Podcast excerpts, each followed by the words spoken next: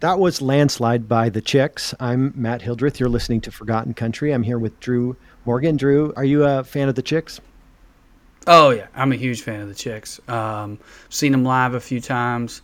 I think that Natalie has one of the best voices in country music. I both mean how she sounds and her artistic voice, you know, as people refer to it. Uh, they also have given me my favorite piece of country music trivia of all time. Did you know that Earl in Earl Has to Die, a song written by Dennis Linde, is the same Earl in Queen of My Double Wide Trailer, who was the Charlie Daniels of the Torque Wrench.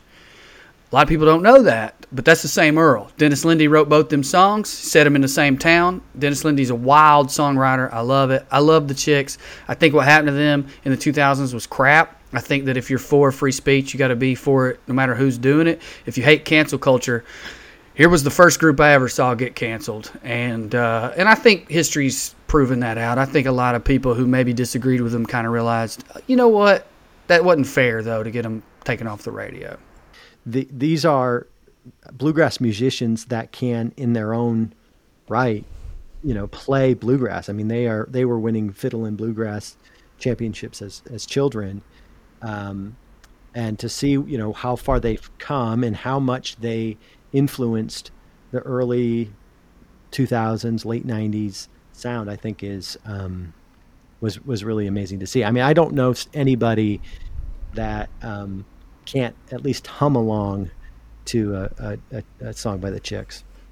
Dude, every woman I know thinks that Cowboy Take Me Away is either the theme of their life or will be one day. I mean, you can have a 62 year old woman who's been married for 40 years and she's singing that song like, One day a cowboy is going to take me away. And it's like, I don't think he is, Aunt Sheila, but I'm really glad you identify with that song. I think the reason that they were able to transcend all those barriers you were talking about is, is what you referenced. They're incredible. And then another thing that was uh, going on there and you referenced it earlier, Texas has such a special hold, and a lot of Texas musicians sort of prop them up and and I'm not trying to take credit away from them but you do need help when you're starting out as a musician no matter how good you are and people who had the respect of the industry had their back. Charlie Robison was writing songs for them. I think he wrote, co-wrote "Cowboy Take Me Away." He was saying, "We've got to get them on the radio," and uh, and yeah, when you're that good, it, it, we call it undeniability in the business, and they really had that, and it was special. All right. Well, we have um, another song uh, that we wanted to play uh, real quick as we uh, look at country music and country songs that talk about uh, changing times and, and, and the good old days.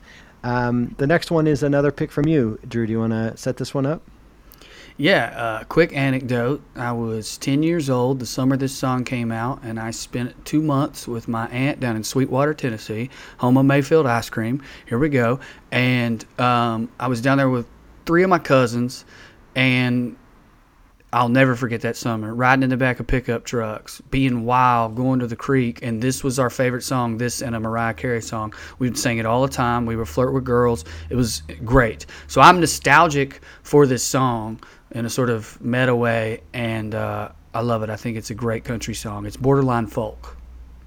Excellent. This is Time Marches On by Tracy Lawrence.